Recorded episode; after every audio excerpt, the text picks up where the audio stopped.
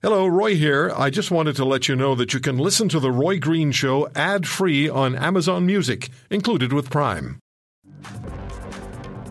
So in 2019, I read a piece by Dame Sally Davies, who was Britain's top doctor at the time, public health official, and she warned that a global health apocalypse was in the wings.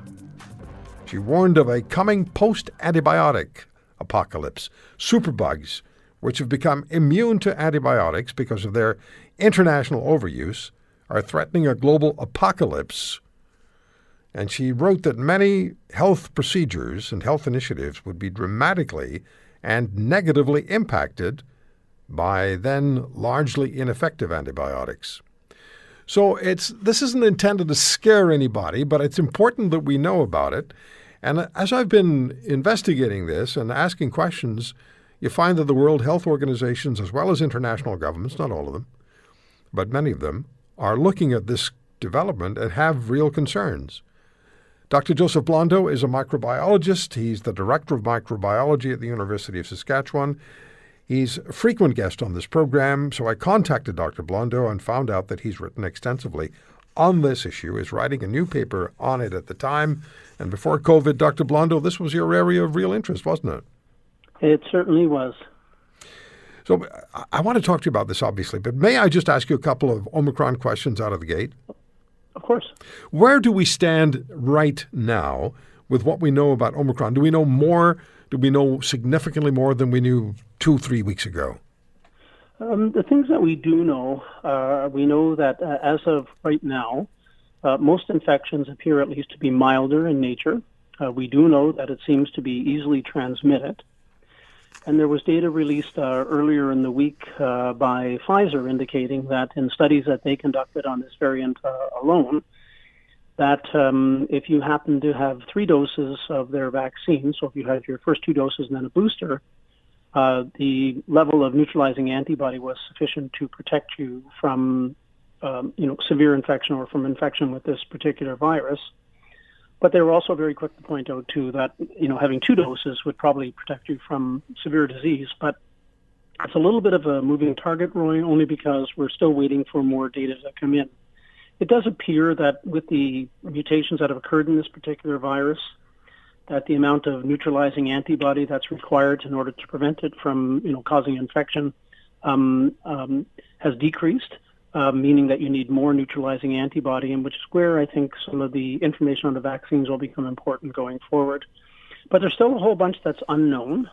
Uh, it might be that uh, this virus uh, may have arisen out of an individual infected with another virus, and as a consequence, it could have picked up some of the characteristics of another respiratory virus which may have given it two things. One was increased transmissibility, but it may have also decreased its pathogenicity, so it's not as lethal, say, as what we've seen with the Delta variant.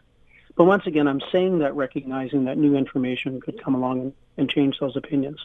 Right. Well, thank you for that. And I may have another question for you at the end of the segment, but let, let yeah. me ask you about this whole issue about the uh, the post antibody antibiotic apocalypse that uh, Dame Sally Davies was uh, was talking about. And I'll, I'll just read from uh, Express Digest. The world is in danger of a post antibiotic apocalypse unless more is done to tackle superbugs, the chief medical officer has warned. Professor Dame Sally Davies said if antibiotics lose their effectiveness, it will spell, quote, the end of modern medicine, end quote. Without the drugs, cesarean sections, cancer treatments, and hip replacements would become incredibly risky, she stressed, says the story. Yep. What do you say, uh, Dr. Blondeau? Is she bang on on this?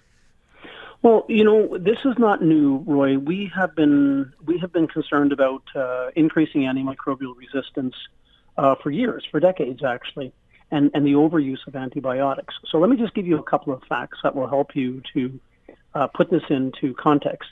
Um, currently, um, it's estimated that uh, globally there are about 700,000 deaths a year due to drug-resistant organisms.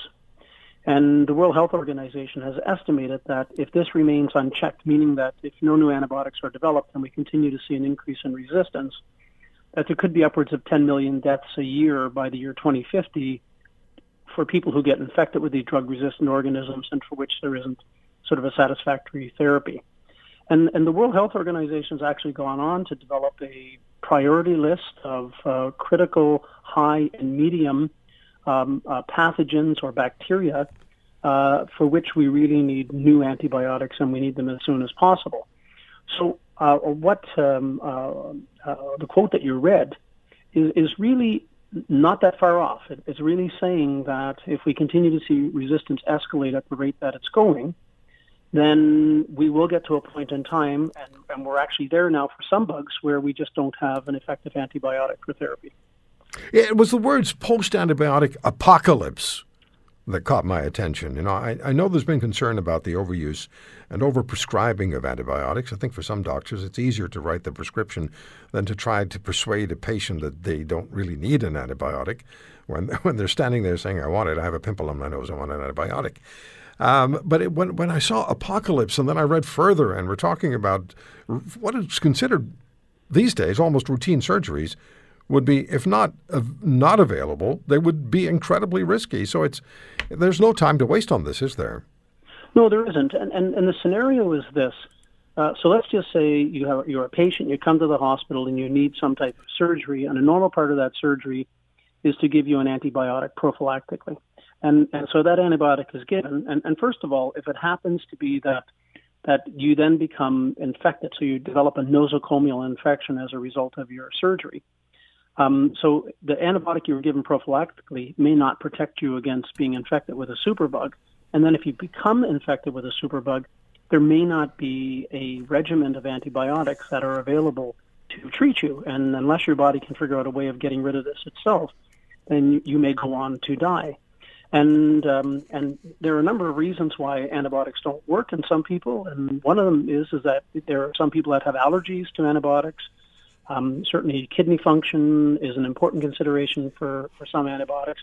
So there'd be some people that just can't take a certain antibiotic only because it would be more harmful to them than, than beneficial. But the, the real concern are these superbugs for which there are limited or no antibiotics available for treatment, and the person becoming infected, say, post surgery uh, with one of these bugs, and, and then what do you do? So, um, Dr. Blondeau, how close are we to um, being able to deal with the issue of overuse of antibiotics? Well, you know, it's it's it's talked about all the time. Um, I mean, I've spent a lot of time on airplanes running around the world talking about our own research in Saskatoon and what we've been finding in regards to you know how resistance occurs uh, with antibiotic use. Um, and, and so this is very much uh, in the public domain, and it's very much within government domains uh, because everybody has a concern uh, about it. But I'll tell you where the real problem actually comes in. Um, most of the antibiotic development comes out of the pharmaceutical industry. And depending on the nature of the antibiotic in the patient population, it could be upwards of a billion dollars in order to bring a new antibiotic to market. And, and we've seen uh, prior to the COVID pandemic, there was one company in the U.S. that went out of business because they had an antibiotic.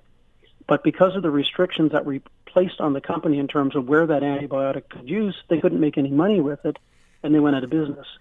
And so, as a consequence, the pharmaceutical industry is saying if we develop an antibiotic and it costs us a billion dollars, and if we're not allowed to promote that antibiotic for use in you know sort of a number of different indications, then there's no way to make back the investment. And governments tradi- traditionally have not been involved in antibiotic development. Uh, so then the question remains, where's this going to come from? And and so it's a catch twenty two. Uh, we need new antibiotics. Everybody's saying we need new antibiotics, and companies are saying, "I agree. We're prepared to do research, but not if we can't recoup our investment." So, so now sort of the wheels are kind of spinning, saying, "How do we address this issue?" Yeah. Well, it uh, was it was deeply concerning when I saw a post antibiotic apocalypse, and and talking about and, and her quote was, "It would spell if the antibiotics lose their effectiveness, it will quote spell." the end of modern medicine, end quote. And I wanted to talk to you about that. And Dr. Blondeau, thank you very much for, for doing that. I feel I feel a bit better now, but not not completely better. I think I need an antibiotic. But I uh, yeah, well, no. Uh, if you don't need an antibiotic, then don't take one. But if you do need an antibiotic, it's uh, they're to be given to help uh, alleviate your symptoms and prevent the disease from progressing. If you want to hear more Subscribe to The Roy Green Show on Apple Podcasts, Google Podcasts, Spotify, Stitcher, or wherever you find your favorites. And if you like what you hear, leave us a review and tell a friend. I'm Roy Green. Have a great weekend.